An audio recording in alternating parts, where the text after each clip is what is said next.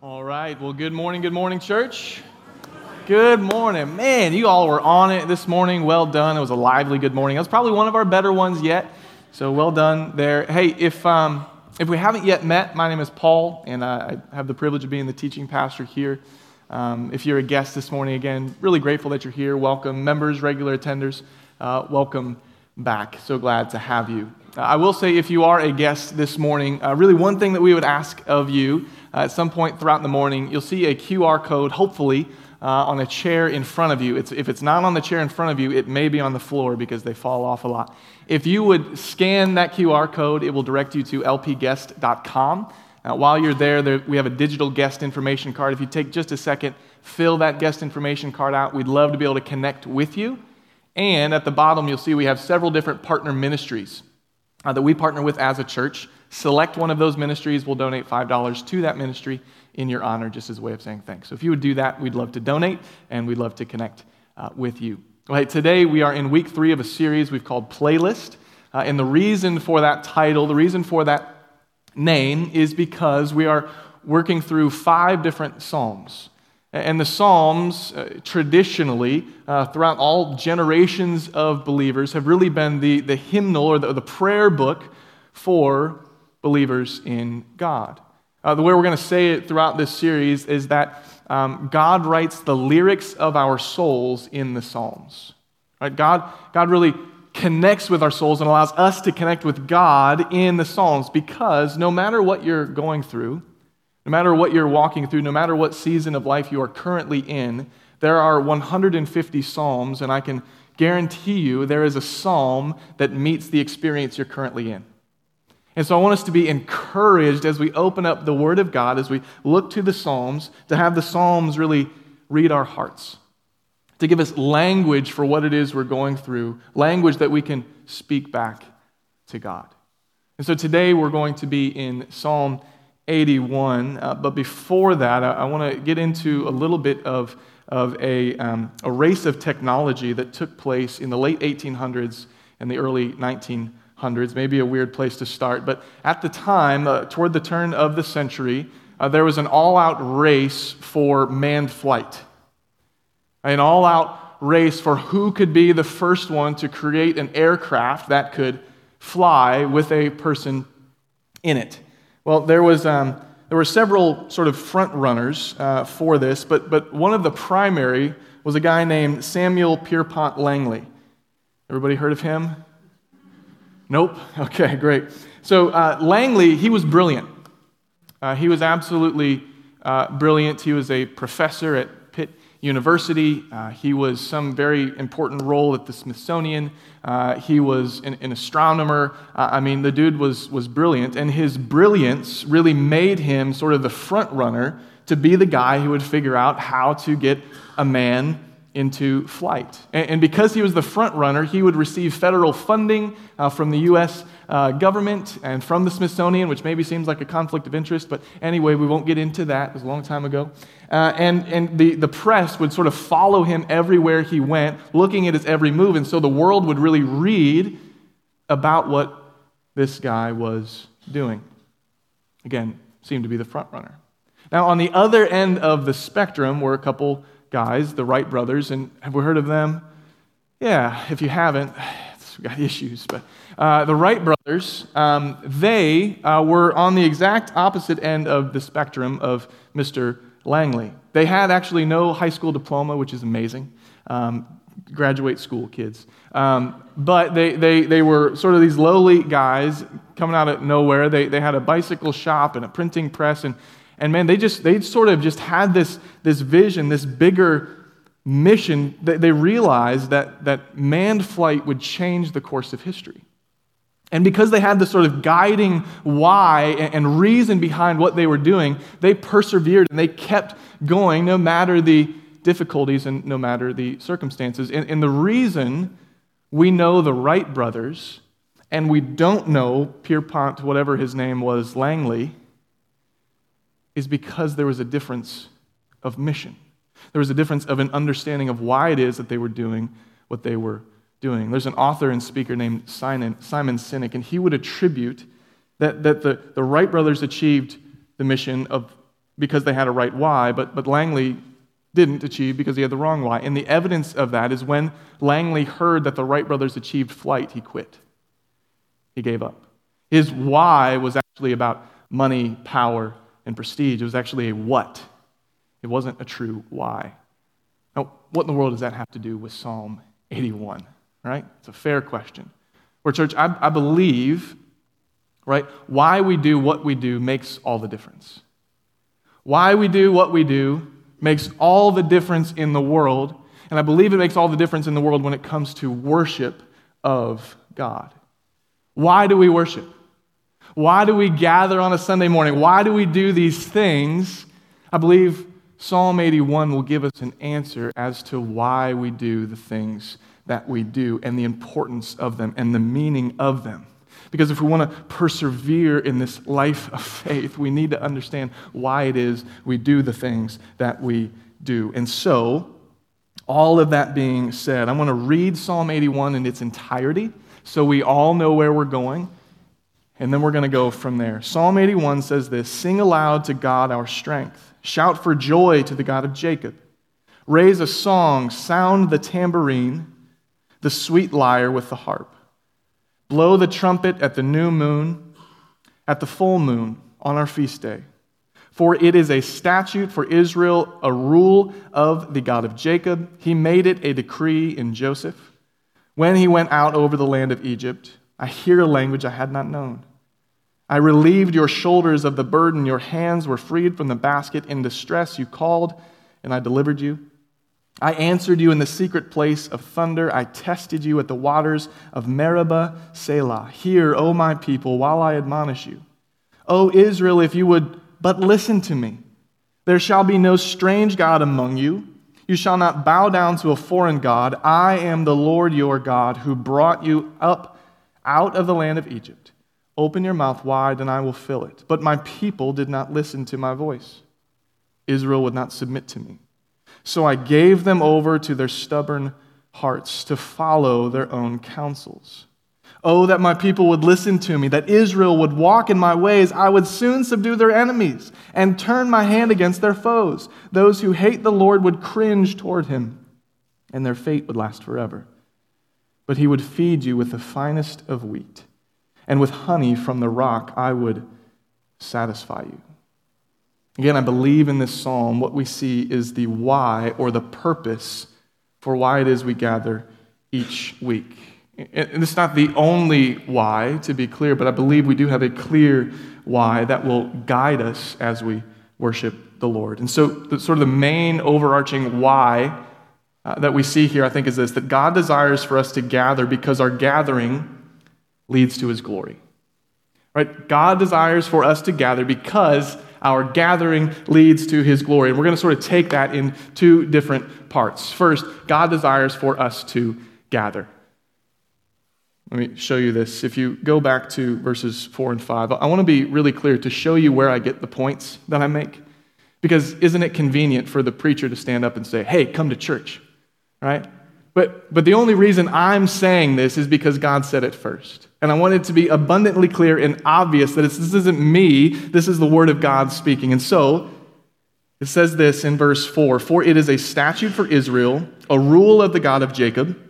Now, in the first half of verse 5, he made it a decree in Joseph when he went out over the land of Egypt. Right? It's, it's a decree that you do this, pointing back to verses 1, 2, and 3, the worship of the Lord, the singing, and such. And if you want a more specific uh, sort of reference to what the psalmist is referencing here, look at Leviticus 23, verse 2. It says, Speak to the Israelites and say to them, These are my appointed festivals, the appointed festivals of the Lord, which you are to proclaim as sacred assemblies. And he goes on in Leviticus 23 to list these different sacred assemblies where God is commanding the people to gather together and to meet. And so the psalmist, a guy named Asaph, is, is writing this to the choir master, the, basically the worship leader, to say, hey, direct the people in this. And if you think maybe just the command to meet is maybe an Old Testament commandment, Right? We live in a different age now. We live in the age of grace. We live in a post resurrected Jesus world. And so, is there still a command to meet? Well, I would direct you to what the Apostle Paul says the one whom God really commissioned to go out to the non Jews. You're like, hey, I'm not a Jew, I'm not an Israelite, so is this command valid for me? Well, this is what the Apostle Paul says in the book of Hebrews, chapter 10, beginning in verse 23. He says, Let us hold unswervingly. It's a great word, difficult to say in public to the hope we profess. For he who promised is faithful. And let us consider how we may spur one another on toward love and good deeds, not giving up meeting together, as some are in the habit of doing, but encouraging one another, and all the more as you see the day approaching. So, why do we gather? Right? We gather because God has commanded us to. And I think that's really important to see. Our primary motivation should never be to come to church out of obligation to another person, but out of obedience to God. And again, doesn't that just flip our understanding of why it is we're doing what we are doing? Now, that's not to say that you shouldn't care who you're coming to church with. It's not to say you should just disregard the person you're coming to church with. It's not to say you shouldn't be grateful for the person who, you know, dragged your butt here this morning. Right? I, I, I remember, you know, I say this all the time, but Easter 2016, I didn't want to go to church, but my then fiance, now wife, did. And so what do you do? You go to church. And God used that to really save my soul, I believe. So it's not that the person is unimportant, but God's desire, I want to be clear too, here too, God, God's desire in our attendance is not merely for the attendance. God's desire is for us to desire Him in our worship and in our attendance of worship. You see, merely showing up and being here, while I'm thankful you're here, my goal is not to slap you across the face if you didn't want to be here this morning.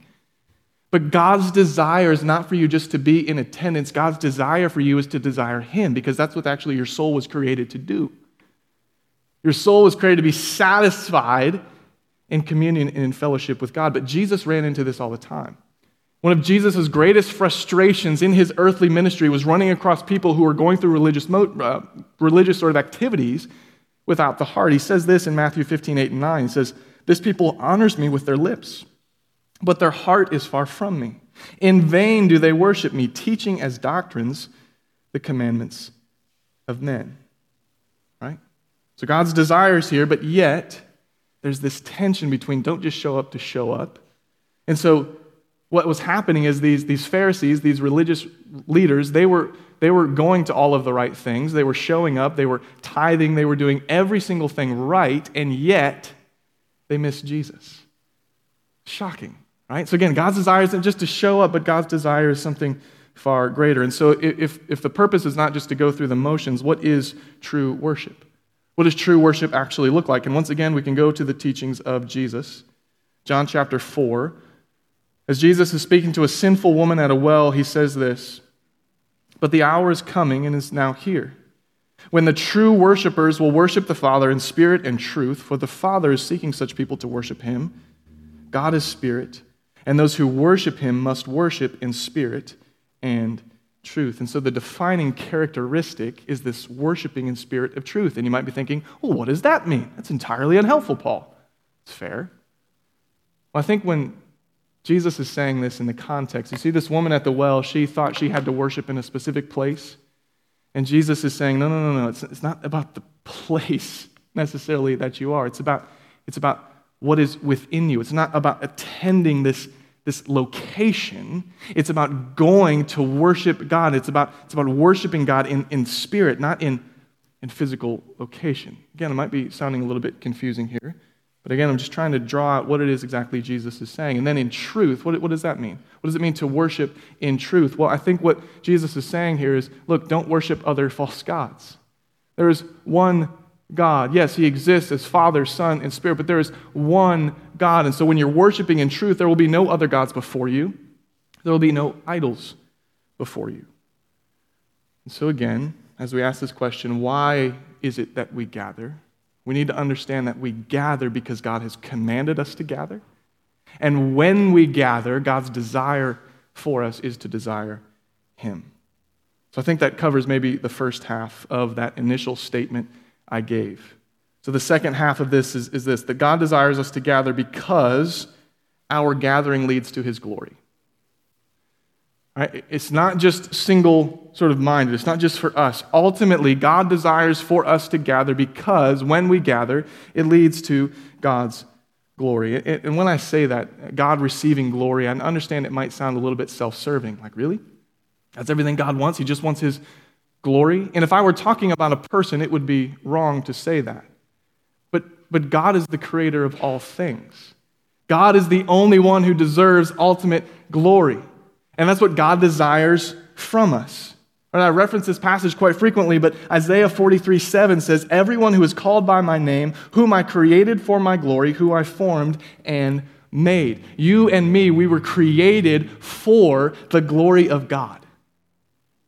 When, when all of creation sees humankind, should see the glory, us reflecting the glory of God. In the New Testament, 1 Corinthians 10 31, it says, Whether you eat or drink or whatever you do, do all to the glory of God. Jesus himself says in Matthew 5, Let your light so shine among men that they may see your good deeds and give glory to the Father in heaven. So, very clear, we, we were created for God's glory. But in all that we do, we must be giving glory to God in everything we do, in everything we are. Colossians 1 16 says this For in him all things were created, things in heaven and on earth, visible and invisible, whether thrones or powers or rulers or authorities, all things have been created through him and for him.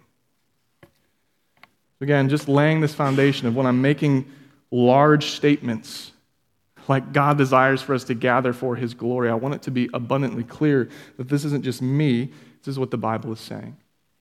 And so then I think a logical next question could, we could ask is well, how? How is it that our gathering leads to the glory of God? Again, it's not just why we do what we do, but it's also how we do what we do and what it is that we do. And in this, I think we can begin to go back into the psalm.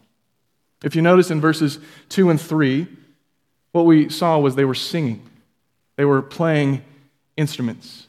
Right? What we see moving forward in verse 10, it specifically says they are remembering. It says, I am the Lord your God who brought you up out of the land of Egypt. And finally, in verses 11 through 16, we see the people receiving. Verse 11 through 12, but my people did not listen to my voice. Israel would not submit to me. So I gave them over to their stubborn hearts to follow their own counsels. So again, what are they doing? They're singing, they're remembering, and they're receiving. And so I want to just go through those one by one. How is it that singing bring glory, brings glory to God? Valid question. Again, we just come in here, we just go through the motions. This is what we do. Why do we do that? Why does somebody stand up here? Why does all this time and effort and attention go into this? Why do we do this? Again, I want to look at how they are singing. Some key words, I don't know if you noticed them. Sing aloud to God our strength, shout for joy to the God of Jacob. Raise a song, sound the tambourine, blow the trumpet. As you're getting these description of how these people are worshiping, again, all to the glory of God, what you see, this is sort of a lively thing, isn't it? Like, it's a little bit like there's a lot going on here. And I was, I was like, I, you know, I think I like that. That's good. Maybe, I don't know. But I, I, started looking into how else the Bible describes how the people of God worship for the glory of God. And I found this really good article that, that gave these four points. In the presence of God, his people fall on their faces in worship. And that's really small on your screens, but there's several different verses that show us this is what people doing. It says, In the presence of God, his people raise their hands in worship. It says, In the presence of God, his people bow down in worship. In the presence of God, his people even dance in worship. Again, how do we do this? You know, church, I think oftentimes when we gather as the church, when we gather as the body of Christ, it's really, really easy to think the way we do it is the way that's right. And it's really, really easy to think that when we look at other churches doing things a different way, we think, there's a lot going on over there, a little too excited. And on the other end of the spectrum, we think, boring, right? And yet, what we have here throughout the Bible is a variety of ways in which people worship the Lord, including shouting, including dancing, including bowing our heads, including, including making our chairs an altar, including raising our hands. And the reason I really want to focus on this and bring this out is because as we're asking this question and, and, and saying why it is we worship, it brings glory to God, I think in our church context, it's easy to put a governor on our worship. Here's what I mean. Maybe we're singing to the Lord. And you just feel like, man, these lyrics are so good. And you're just singing to the Lord, and all that's in your mind is just who Jesus is and what God is doing. And you just feel your hands going up, and you're like, I don't know what's happening, but I'm just excited about this. And then you open your eyes and you look around, and you're like, I'm the only one with my hands raised. And you, you get uncomfortable and you put your hands back down because maybe the culture of the church doesn't do that. And so all of a sudden, when, when our worship was to serve to the glory of God, we allowed the culture in which we are within to put a governor on the way in which we express our worship. We say, oh, never mind. Just do what everybody else does. Here's the thing it can happen on the other end of the spectrum. Maybe you're in a church where people are like dancing and running around and doing all sorts of stuff, and, and you're just in this moment where you're singing to Jesus, and maybe you're all excited and you're like, no, I just, man, I just want to like just sit and just reverently, silently praise God. And then you look around the room and you see everybody else doing other stuff, and you're like, well, I guess if I really want to worship God, I have to do that. And so you actually put a governor on right, true worship of God by limiting activity. And by actually saying, no, I, I have to do this other thing. Isn't that fascinating? And so, church, the, the point I want to make here, where I'm trying to lead us to, is to say that, that our worship of God and the expression of our worship to God should not be denominational, it should be biblical. It shouldn't be dependent upon who we are affiliated with. Say, oh, the charismatics, they worship that way, and the Baptists work that way, and the Presbyterians, do they even worship? you? I mean, we say, we say these things, and it's like, what? We fall into these trenches and grooves, and we say, this is the way we do it, this is the right way we do it. But then when we open the Bible, it's a, it's a digital version, it's still God's word, okay? When we open the Bible, like, oh man, people are dancing, that's uncomfortable shouting, uncomfortable. There's a trumpet. Somebody's going to put in a request for a trumpet. It's probably going to get rejected. We'll see. Um, like, I mean, there's so many different ways people are worshiping God. And, church, what I want for us, again, we go back to the why. Why do we worship? Why do we go through these things? For God's glory. And so then, if we're coming together and we're putting governors on ourselves to worship in a specific way, just like everybody else, we are actually limiting and not doing the very thing God told us to do. And the very reason we gather together. And so, church, what I want for us, what I plead for us, is that we would be a church who doesn't care what everybody else is doing, but is saying, God, what are you doing in this moment? And how is your spirit moving in me? And how does that work out? In me. Maybe for some of us, that means we're clapping and saying amen. Maybe for some of us, we're, we're sitting at our chairs and again, we're making them an altar. Maybe for some of us, we're, we're just silent. Maybe for some of us, our hands are raised. The point is not what you're doing, the point is why you're doing it. And I believe, church, that if we would just allow ourselves to be led by the Spirit of God, we would bring Him a lot of glory. And we would be functioning within the very design that we were created for to bring glory for Him. And we got to see that. And so I, it's going to take us time, right? We're pretty new. Man, I, I just want to see us just like, I, I just, I'm worshiping Jesus, okay? Whatever that looks like. Let's just worship Jesus. So that's, I think we see again, what are they doing? How are they doing it? Well, first, again, from those verses, we see they're, they're singing. See, they're praising, and, and that's really important for us to see.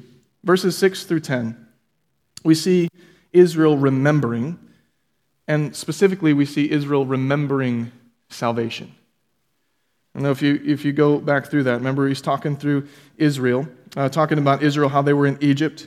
Said, I relieved your shoulders of the burden, your hands were freed from the basket. In distress you called, and I delivered you. And he goes on and on about these different things. In church, every time we gather as a church, we need to remember what God has done for us through Christ. Every time. Maybe you come in on a Sunday morning, he's like, he's always saying the same thing Jesus died for your sins, and we get numb to it. But the biblical pattern is to say that when the people gather, they remember the works of God. Because as we remember the works of God and what God has done, that ignites in us worship, it ignites in us joy, it ignites within us glory to God. Because as we remember that we were all sinners dead in our trespasses, we were all dead. And yet, Jesus still loved us. Jesus still pursued us. Jesus still wants us. He doesn't see us based upon our failures. He says, No, I love you. I know you're a screw up, but I love you anyway. And he looks to the Father and he says, That one, he believes in my sacrifice. She believes in my sacrifice. They believe that, that their sins are covered by my life. That's what Jesus says. When I was on the cross, I lived perfectly and I was pierced for their transgressions. Father, you poured your wrath out against sin upon me. And they believe in that. And so we don't see them as dead, we see them as heir. Heirs in Christ, sons, daughters, children of the living God, vessels of the Holy Spirit. And again, what does that do?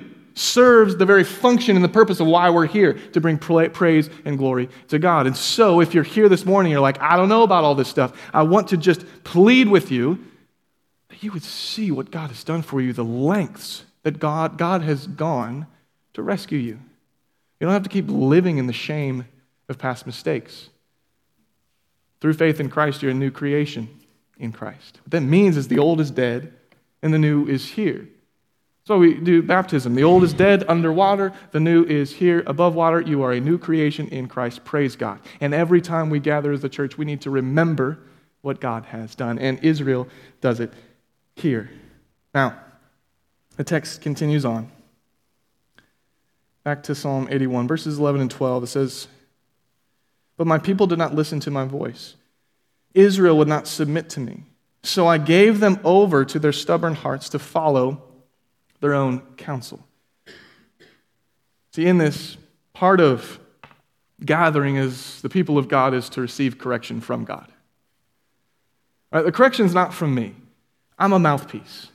Right? My, my job is to, Lord willing, faithfully interpret what the scriptures say, and Lord willing, deliver those to you. This is what God says. I, but when the people are gathering, they're being corrected.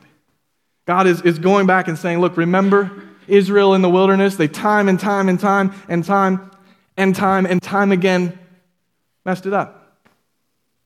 And the scariest thing I think God could ever do is to, to give us up to our own wills. Remember years ago, I was studying Romans 1, and I'm going to misquote it. I'm sorry. You can send me an email. But basically, within Romans 1, it says, God gave them up to their debased mind. And I remember processing that and thinking through my life pre Jesus and my debased mind and my pornographic addictions and, and my just warped view of people. And then when I read, God gave them up to their debased mind, I'm thinking, God, why didn't you give me up to my debased mind? I deserved it. Why didn't you give me up to my lust? Why didn't you give me up to my idolatry? Why didn't you give me up, God? Because He could have. And man, that just sort of wrecked my heart because I didn't deserve it. but God said, No, I'm not going to give up on you. I love you. I'm going to pursue you. Jesus goes after the one. He says, I, No, no, I, I see your mess. I see your train wreck. And again, guilty. God didn't give us up to our debased mind. God didn't give us up to our brokenness, and that is worthy of praise. And then when he's saying, Look, just listen to me, he goes on later in the passage and he says, If you would have listened to me, I would have wiped away all your enemies. Do you ever wonder about how many blessings we miss out on because we don't obey the voice of God? If you would have done this, I would have done this. I have all of these promises for you throughout Scripture, and yet you repeatedly don't do them. And so then you're like, Well, where's God? And he's like, I'm right here, just obey my voice. There's a tension there, I get that. But, church, when we come together and we submit ourselves to the Word of God, once again, that brings glory to God. When we receive biblical correction, we forfeit personal authority. And there may be, I, am not going to say that. Forfeiting personal authority is one of the greatest ways in which we express glory to God because what the enemy wants us to do is to take personal authority. Remember what he did in the Garden of Eden? Hey, Eve, did God really say that? Surely the little tempting, little, little things along the way. And so we like, well, maybe, yeah, I, I, think I probably know better here. I probably know better here. I probably know better here. And all of a sudden, we're just going our own way, doing our own thing. But when instead we look at the Word of God and we submit to the Word of God and we say, God, you know better than I do. God, I don't know what to do, but your authority is greater than my authority. What happens is the principalities of the world we're not just living here in flesh and blood, we're, we're living in spiritual world. They see that and they see what? People submitting to God, glory to God.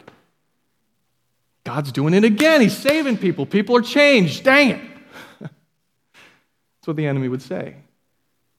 But God's doing it. God's saving. God's moving. And yet, our role here is to humbly submit. Say, God, if that's what you say, I don't always understand it. I don't always see it. I don't always agree with it. There are hard things in the Bible, I tell you what. There are things I read in the Bible, and I'm like, I wish it didn't say that. Confession moment. But it does, so I can't ignore it. We can't ignore it. Okay, God, you know best. Trust you. Submission to the authority of God.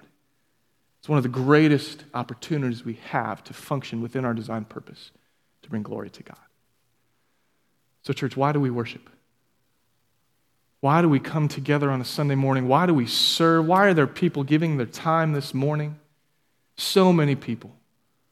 Larry's out there. He served like 42 weeks in a row. I don't know. He, so many. Aaron, I don't think, has missed a week yet. I mean, so I could, so many people. If I didn't say your name, it's not because I don't appreciate you. I just can't think right now. But so many people serving weekend. Why do we do it? Because it matters. God wants you here. I'm not just saying this because I'm the pastor, right? I, yeah, great. If we, whatever. I hope we have reach a lot of people. I, I really do. I hope. But the point is not to, to have a big church. The point is to glorify God. The point is not to, to, to build a kingdom, a little castle. Right? The point is not to have a little castle in our corner of the world and say, look at us. The point is to be a beacon for God's glory and then to multiply that out so that other communities can have the same. We don't want to be a mega church, we want to be a multiplying church. Can we do that? We plant churches all over this place so that there are beacons of God glory, God's glory in every single community. We need that church. And so as we come to a close this morning, I just want us to worship. Because that's what we were designed to do, and that's what God commanded us to do. And as we worship, just to bring praise and honor and glory to God. So Maggie, uh, Megan and, and uh, excuse me, I combined both of their names. Megan and Maggie are going to come up, and they're going to lead us in worship. And I just want this to be a time where we're like, I'm not focused on what other people are doing. I'm just focused on what God's doing. Just focus on what God's Holy Spirit is doing in me, and I'm just going to respond to that. And again, if that means you're sitting down, great. That means your hands are what I don't, it doesn't matter. What matters is where your heart is. And so I want to pray for us, and then we're going to worship. Father, I'm so grateful that you've commanded us to gather. You're like a, a loving parent who knows what's best for their children. And God, I, I ask that you would just help us listen to that and be obedient because it's good for our souls. And not only is worship of you just really, really, really good for our souls, helps us function within our glory or within, your, within our purpose for your glory. excuse me, it helps us be what you've created us to be, image bearers of you. And, and so, Father, as we are about to just worship, would you send your spirit in a way that we just we don't care about how we look or what we're doing. We just care about God, what you're doing. And we need your spirit to do that. We can't manufacture that. It's, it's nothing we can do. Any words I say, it's, it's all you. We, we trust you. We ask you to do what only you can do. And so as we sing, lead us. And Father, again, just praise you and thank you that you do what you do and you allow us to be a part of it. It's in Jesus' wonderful, mighty name that I come to you and ask these things. Amen.